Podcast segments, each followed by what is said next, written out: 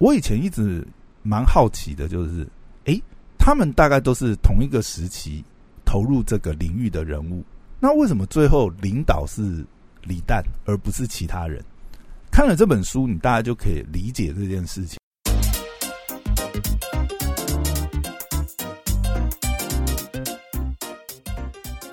欢迎回到时间管家师，我是你大双 p o 在我身旁是解救人气呢。Hello，大家好，我是肖凯丽。哎、又回来哦！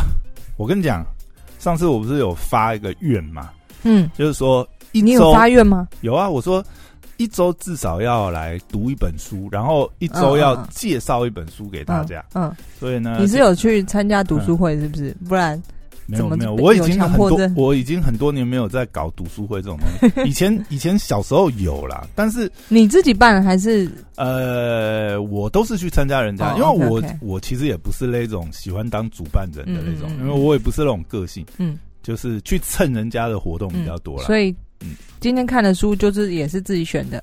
呃，当然当然嗯当然，我一当然是看自己想要看的书啊，基本上我不一定啊，看别人推荐你也会去看啊。会啊，其实多多少少会啦，因为你看，像上次我们不是介绍这个跑友介绍我我的一本这个跑步如何去跑的这一本书，嗯那本也是个好书啊。那对，其实我觉得很长时候，嗯，看书一定都是有一个契机，嗯有什么点打到你，或是呃这个朋友推浅荐。浅浅一本也不错啊，吴淡如的人生实用商学人。生实用商学院是真的是听了他的 podcast，觉得真的是，其实以前小时候就看过他的书啊，他很多这个散文，小时候是文青的书啊，他，但是我对他，我我以前其实就有看过他几本啊，那个时候他都在畅销书榜上嘛。嗯那我想今天这本书的话，其实也是跟我们最近一直都在聊的这个话题也有关系啦。哦，会知道这本书主要是因为。呃，我们这几个礼拜其实都有在讨论这个脱口秀大会嘛。嗯那我们知道脱口秀大会的主要企划人是李诞，嗯，然后呃，出品的公司是效果文化这个股份有限公司，哈、应该是上海吧？嗯上海效果文化股份有限公司。有一天我就跟我的嗯北京朋友讲说，我要去北京，因为我还蛮常去北京我。我想去北京、上海效果文化参访一下。他那一天就跟我说，他觉得他今天很舒压，他就是下班去听了一场脱口秀，门票才十五元，这么便宜，他是抽到的，对不对？不是，就是，嗯然后我就说啊，这么便宜，我要去。嗯，然后他，然后我另外一个在那个江浙沪的大陆朋友就跟我说，嗯，听脱口秀去上海，哦，他你讲那个十五块那个不是在上海？不，是在北京。嗯，北京北京有单立人呢、他是在北京单立人吗？嗯，我不知道哎、没问那么多。应该是啊，你问他就知道，因为嗯。北京的北京的是单立人的大本营，嗯，然后上海主要是效果文化。不好意思，是一个公司吗？单立人对它也是一个公司哦，它算是就是如果说以现在中国脱口秀来讲的话，两大系统，一个是南效果文化，嗯效果，北单立人。倒没这种讲法了，但是反正好就是两大体系吧，可以这样讲。那李嗯诞领导的效果的话，他就是推出了这本书，在说什么呢？应该这样讲，就是呃，前几期在这个脱口秀大会的节目里面，其实李嗯诞有稍微打一下这本书。嗯他怎么说呢？他其实讲的也蛮有趣。就我们呃最近有在看脱口秀大会嘛，有一个新人演员叫童墨南，嗯那他呢，李丹就讲了一个小趣事。他说呢，这个呃之前呢，业界一直在流传，就是呢，我们效果文化呢有一本神秘的小手册，就是呢我写的这个工作秘籍。工作手册，对对对，嗯会不会大家认为就是说，哇，这个手册里面是写什么这个神奇的武功，是不是？是这个 倚天不出，谁与争锋？就很多人对这个工作手册有兴趣，嗯但是呢，以哦，所以在这本书还没出版以前，就是他们在圈内这个这个这一本书其实就是效果文化内部的工作手册，哦它并不是一个。我以为就是它只是一个名称，不是不是，哦它就真的是一个工作手册。等一下我会讲啦。嗯就基本上呢，他就说童梦楠呢，当时就对这个小册子呢非常有兴趣，嗯。所以呢，他去年也入职了效果文化，嗯。领到了这一本小手册。然后殊不知呢，今年我们就决定正式把这个工作手册呢嗯，公开出版发行。就有点意思，就是说童墨兰被骗来了，就对。因为真的要讲啊，其实刚刚刚好也讲到这个呃单立人，童墨南好像出道是在单立人出道，所以他好像本来是单立人那边的签约演员吧之类的，居然被挖角还 是跳槽，所以他 可能是有点被。拐了这样，当然了，这是说笑了，就是讲个笑话嘛，大家也也理解了。就是效果文化现在算是中国一枝独秀。如果以脱口秀来讲，它的影响力当然很大，它有线上的这个节目，对不对？然后线下的俱乐部也是很强大，再加上他在推艺人的资源上，你能看到效果这边的这个脱口秀演员，如果说。你在脱口秀大会上面表现不错，或者是公司有意愿捧你的话，那比如说他们还去上了非常多的综艺节目啊，什么《向往的生活》啊，对不对？这个《奇葩说》啊，什么？那当然这些东西都变成是呃效果文化很强的这个一个资源。那这本书我觉得很有意思，因为呢，它书名叫做《李诞脱口秀工作手册》，当然。呃，刚才也讲了嘛，这其实是效果文化里面的一个工作手册。那为什么前面要加“李诞”这两个字呢？那李诞在这个书里面一开宗明义也讲的很明白，因为这本书哈虽然是叫《李诞脱口秀工作手册》，但是实际上里面大概讲脱口秀的部分，嗯，我觉得应该是差不多一半一半，就是他另外一半大部分还是在讲工作的事情。所谓的工作事情是。我们可以想一下啊，像脱口秀这样子，算是还蛮小众，然后是极度需要这个创意跟编剧的人才的一个公司，它要怎么好好运作运行？我觉得这本书让我反而比较惊艳的部分是这个部分，就是说它真的是一本工作手册。就它里面当然是讲了很多呃脱口秀的工作方法，但同时呢也包含了，好，身为一个创意人才这样子的一个公司，那它有什么运作上的规律或工作上的流程、工作上的法则要遵守呢？这的确是要有一个规范，而且这是一个非常新的领域嘛，我们可以说。哦，一般的企业啊，不管是制造业啊、食品啊、美妆啊，它一定也都会有它自己的工作流程，可能已经有一些呃，或许不见得是定立的那么完整，但是呢，它有一些标准的工作 SOP 手册、职位的说明，这个职位要负担什么责责任，要做什么事情，对不对？就是大概呃，这些成熟的产业都会有一些约定俗成的这个工作流程。哦，也可以称作是工作守则之类的东西，但这种东西你想想看，在一个以脱口秀以这样子的一个艺术表演为主的公司里面，它一定是没有啊。这个业界从来也没有，呃，应该说以脱口秀来讲，即便是中国已经也发展了，可能以如果从今晚八零后这个节目开始算的话，就是类这种美式脱口秀的节目。也发展十年，也不是，也不是一个短的时间，嗯，但是它还是一个很新兴的产业嘛。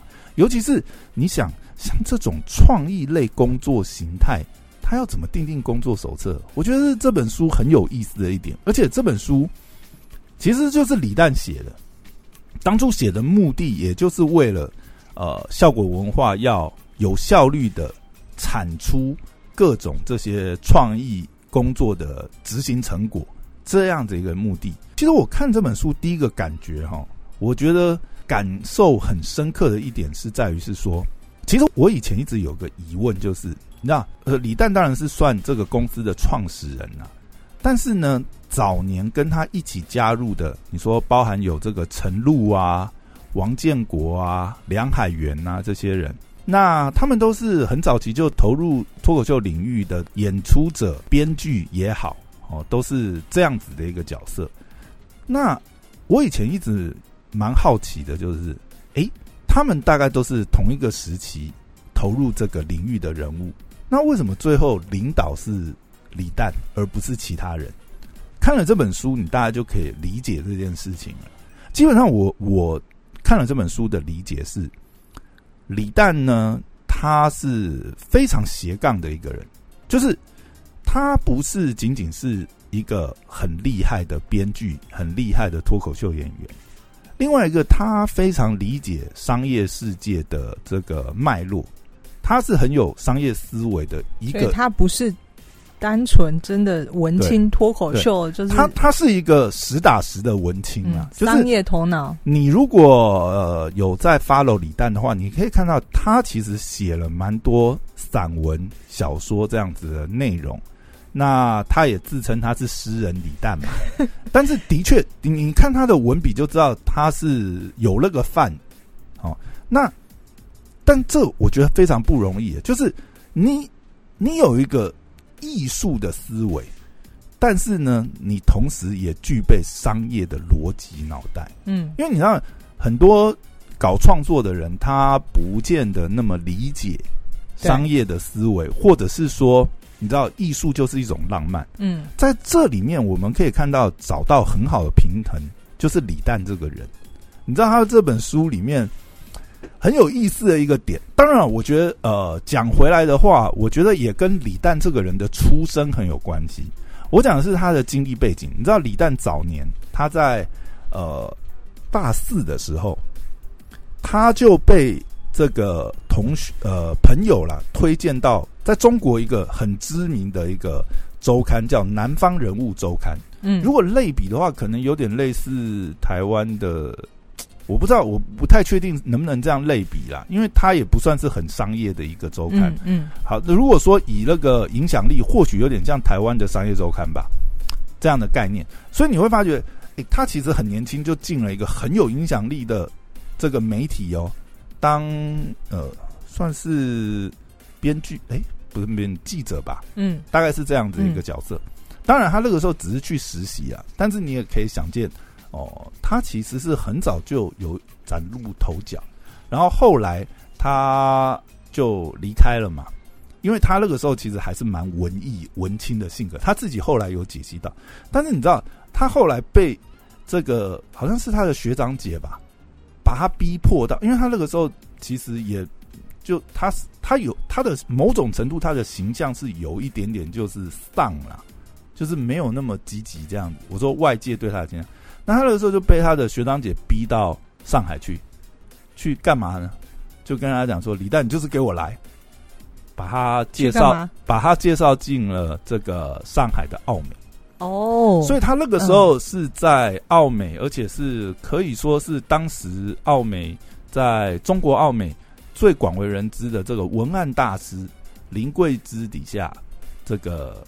算是他的小组一个成，但是等于是他师承了一个呃，在中国奥美也是被尊称是大师级别的人物，他直接进了那个小组这样子，那就你就可以想见，他其实当时他的能力相相当也是被看中。那我相信他很大一部分对商业的理解跟这些商业的思维了解，也是因为他进了像奥美这样的公司。对不对？工作过，也在里面担任写手。他肯定在奥美被污染了。呃，太接地气的，我觉得，我觉得这样讲就是，其实他在这本书最后也有写到了。嗯，他很多的思维逻辑呢，也奠基于当年在奥美广告公司的一些工作习惯的流程。他觉得也是那样子一套，因为嗯，你知道，奥美也是一个创意。为主的公司嘛，那他当然需要有一些可以管控这些创意，能够源源不绝、有效率的产出这些内容的方法、工作流程。但是，当然转到脱口秀以后，又跟广告不太一样，所以它一定会有一些转化的过程。可是这一点就让我更确信，就是因为你看，我们常常看这个脱口秀大会，呃，吐槽大会也好。像这种艺术形态的公司、表演类的形态公司节目来讲，很重要的是你还要拉赞助商、拉客户。那这一点你会看到，诶，他们的节目真的很厉害，他们都拉到非常多呃大咖的赞助商也好。那当然，他们也为了这些赞助商编写了非常多，不管是自入的口播稿啊、小短剧啊这些，你可以看到他们的用心。所以这个东西，我相信很大一部分是奠基在李诞。他过往的这些工作经历，好，那讲到这本书哈，我觉得很有趣的一点是，这本书呢，呃，李诞自称呐，主要记录了他这五年的日常工作中，他从编剧做起，然后也做前期策划、后期剪接，怎么去挑嘉宾，现场怎么执行，然后商务的对接，哦，前采，然后读稿会，怎么上台表演，剧场经营，谈客户，谈投资，谈平台，谈签约，谈解约，线上线下，幕前幕后，反正能够在脱口秀。每一个环节他都做了，他都做了。因为早期效果文化也不是什么大公司嘛，一定是这个校长兼撞钟，对不对？嗯啊，没有人去谈商务，就我去谈啊，对不对？啊，来不及写这个口播稿，那我自己下来写啊，一定是这样，一定是这样，一定是这样。当然，现在组织规模大了，啦，现在效果文化好像编制内的编呃编剧就有五十几个、六十几个。天哪！那你知道现在规模有多大，对不对？但是早年当然不是这样，早年应该就是他王呃这个这个王建国啊、陈露啊、梁海源啊，就他们几个核心嘛。那很多其实是呃算是约稿邀稿形式的，就是接这个活，这样打零工，这样接单的形式，还没有还没有这么大的组织架构嘛。那所以呢，他把这些工作内容做了一个工作的总结。那这本书里面刚才有讲了哈，为什么书名要有李诞这件事情？其实李诞开宗明义就讲，就是说这个工作手册上面写李诞是要提醒所有看的人，就是注意一下这本书呢，当然是否效果文化最初初始是否效果文化内部的这个工作流程执行。那前面加个李诞呢，要提醒大家，这很多呢，就是我个人的偏见而已。它不是一个什么黄金定律，嗯嗯，那这是我个人对我的工作总结。先有一个淡书，对，那也不是说我里面讲的就是对的，好，大家有自己的判断思考。而且我觉得他讲了一点，我觉得特别有意思。他讲哈，艺术行业只有对你有用的规律才叫规律，所以这些东西，呃，比如说呃，工作的流程、创意的发想。都是要你自己去总结这个规律。假设你今天是要走这样子的创意的行业，这种艺术艺术性表演类的这个行业的话，那你要自己找到你的规律。我觉得这个很有意思啊！这本书真的讲起来，它是薄薄的一本书，大概一两个小时就可以读完吧，非常薄，但是非常有意思。前面大概十一二章还是十三四章吧，主要就是讲各种工作流程。那最后有一个算是附录的部分，就他们里面有一个新媒体的总监吧，叫圆圆的，他好像也是一个记者出身。其实最后有一段有一个附录是这个圆圆跟李诞之间的访谈录，等于是把前面的东西又透过一个采访的形式呢，再让李诞去呃做进一步的这个讨论。所以这本书前面就是工作手册这样子的流程啊。怎么写稿啊？怎么开读稿会啊？这些工作机制上面，然后最后呢是这样子一个呃，算是访谈的内容。好，那我觉得还有一件有意思的事是，这本书呢，它也不是从脱口秀本身写起。你知道，他一开始他一开始开宗明义讲的是什么呢？他讲的是，呃，来工作要。先了解经济学里面的交易成本，从这个理论上呢，认知了交易成本这个概念呢，我们再来开始讨论。你有没有觉得很有意思？一本工作手册一开始先跟人讲经济学的交易成本，可能就先先告诉每一个进来的人，呃，一个下马威吧。其实我觉得他很妙，你知道，他开宗明义讲的是什么？你知道，他为什么要讲这个交易成本？他讲的是说。我们进公司工作的本质是什么？工作的本质呢，其实就是我们在用我们自己的时间，透过一家公司跟市场交换金钱。所以你要了解这里面引导出来的交易成本的概念。所有交易成本为什么？我们这样想啊，如果说没有一个像效果文化这样子的公司，你想要自己去一个酒吧做脱口秀。那你可能要先花很多时间去跟大家解释什么是脱口秀，然后才能促成一笔几乎可能是不怎么赚钱的交易。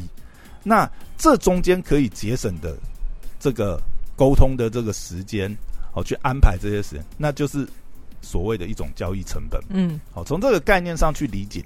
所以呢，我们可以想象，就是说，比如说啦，像呃，效果文化之前啊、比如说很成功的这一档节目叫《吐槽大会》，好了，我想要说服一个明星来接受我这样一个无名之辈的吐槽，让我可以成名，我我可能要还要先这个上法庭被告一次，然后呢，中间可能还有很多曲折，对不对？还要打通对方艺人的这个经纪人的这个门槛，对不对？让他愿意我跟他沟通，对不对？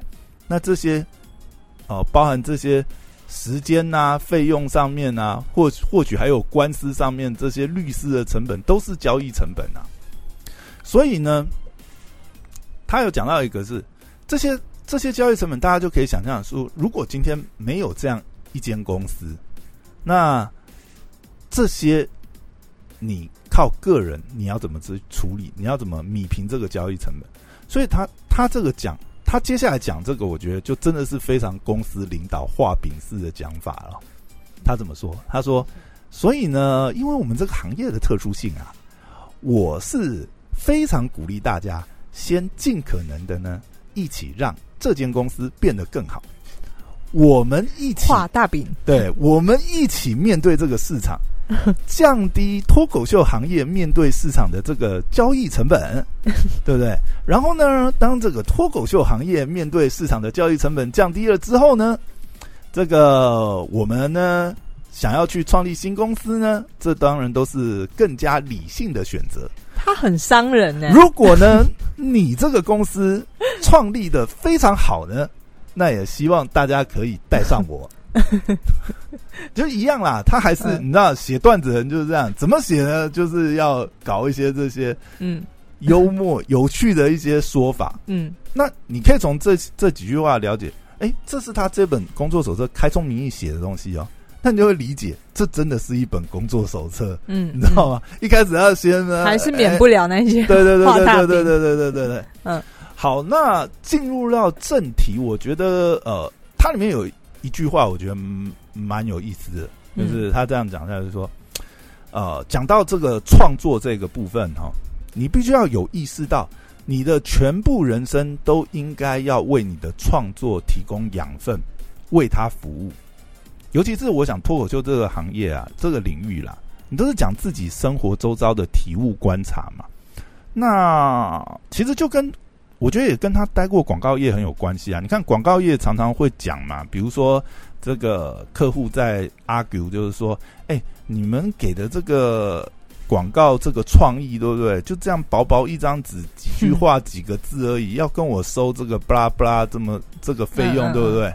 那那通常就有一个经典的回复是这样：哎、这个老板你好，呃，关于这几行字呢，总结了这个我这一生喝过的所有咖啡，我看过的所有的书，我经历过的所有的每一场的恋爱，都总结在这里了。所以跟您收叉叉叉费用是非常实惠且经济的。嗯它有点这个味道啦。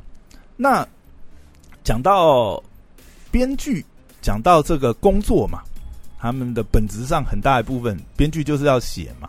那他也给呃新进的演员一个建议，就是说，关于写这个事情啊，就是先求量再求好。你要怎么成为一个专业？因为我们现在、呃我们现在进入到正题了，这是一本工作手册，我们是要有这个每一个环节的工作者，呃他都给一些建议。嗯嗯，你是要有 professional，这是你的专业，你不是说，哎、我今天就是等待灵感从天而降，我在动笔，对对对，呃，很多很多，我觉得，你知道做创意工作大概都会有这种体悟啦，就是说，比如说写文章也好啦，有的时候写下去，哎、有灵感来了，如有神助，对不对？但是通常你你你看，你把它当成是一个工作的时候，你就不能如有神助啊。今天你比如说一个广告案、广告文案这样进来，你已经接到这个案子，这有 deadline 的啊，你不能等灵感来你再开始写啊。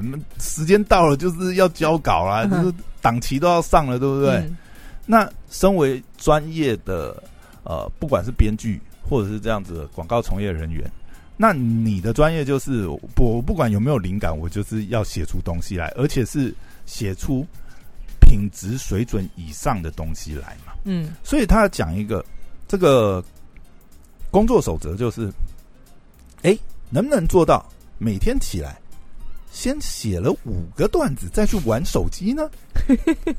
那还能不能再做到每天睡觉前把早上写的这个五个段子改的更好呢？我知道你不能，因为我也不能。但我们总该意识到这是对的吧？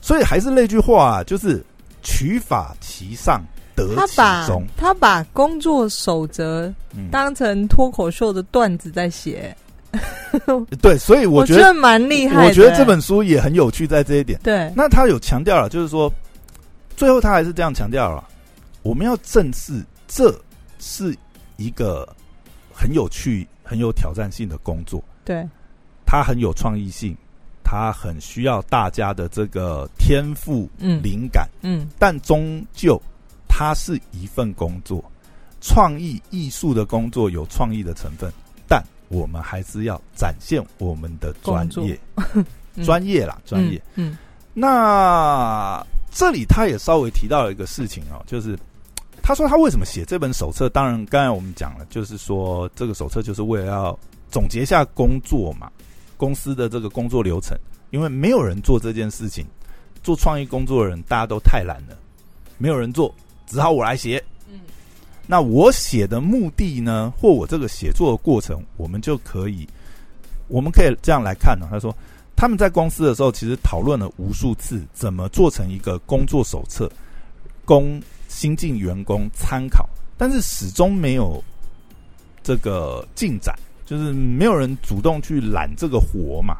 所以呢，最后他就他就讲，他就讲，那我就从个人的角度考虑，我不会考虑有多客观，我也这个谁会来看，我也不在乎，也不在乎我是不是写的是呃这个一级命中。我只相信一件事，就是只要开始写了，就会勾起大家这个跟我抬杠。那在这个里面，有人来纠正，就会慢慢帮这个内容去添砖加瓦，慢慢它就成型了。我们的段子也是一样，永远是那句老话：完成比完美重要。我觉得这也是很一个很重要的概念呐、啊然后，其实这一点我也觉得很佩服，你知道吗？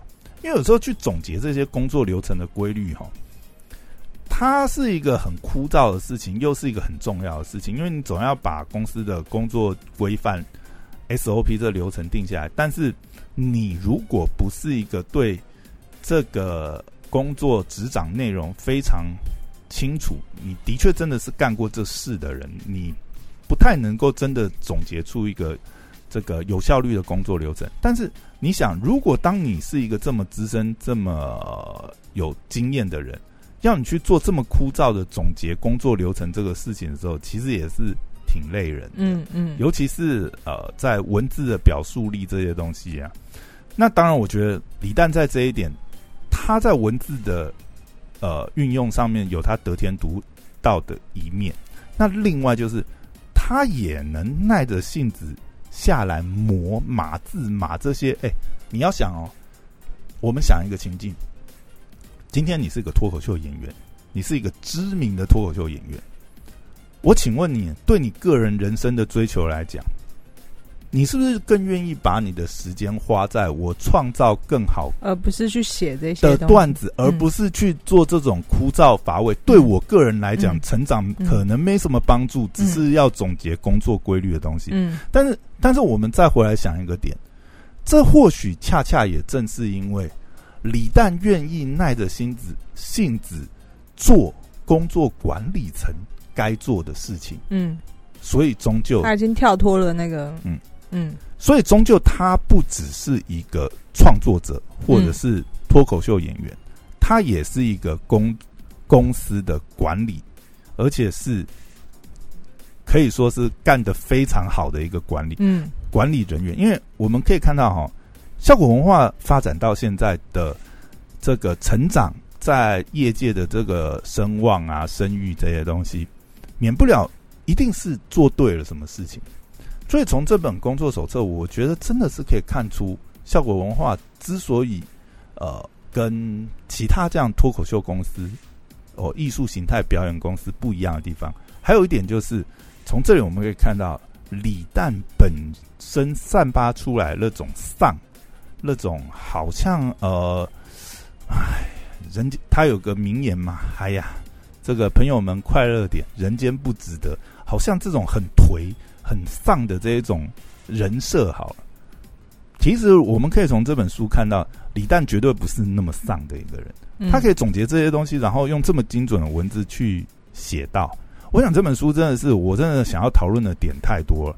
那今天时间的关系，我想就先聊到这边。嗯，下次呃，我们再把后面我觉得很重点的部分再聊。但是最后我想讲一个啊，如果说我真的觉得。如果说真的是在，不管是我们呃在经营公司，或者是尤其是在做这种呃创作呃创作者形态的这样子的一个呃公司啊，工作规律，我真的觉得这本书是非常值得参考的一本好书。嗯，好，那今天先聊到这边。任何的公司，我觉得运营，我觉得它。里面，因为说，因为他这本书里面有一半的以上的篇幅，并不是只写脱口秀，哦，而是写到呃公司的整个运作的呃一些规律流程。当然，主轴还是写呃脱口秀公司怎么运营，怎么我说里面的工作流程是怎么规范。但是我觉得很多可以参考点呐。那而且他的文字的确是，就像你刚才讲的嘛。他好像在写脱口秀的段子一样，在写里面内容，所以看起来是非常有趣。这是非常轻薄短小易读的一本好书了。好，那今天聊到这边，拜拜，谢谢大家，拜拜，拜拜。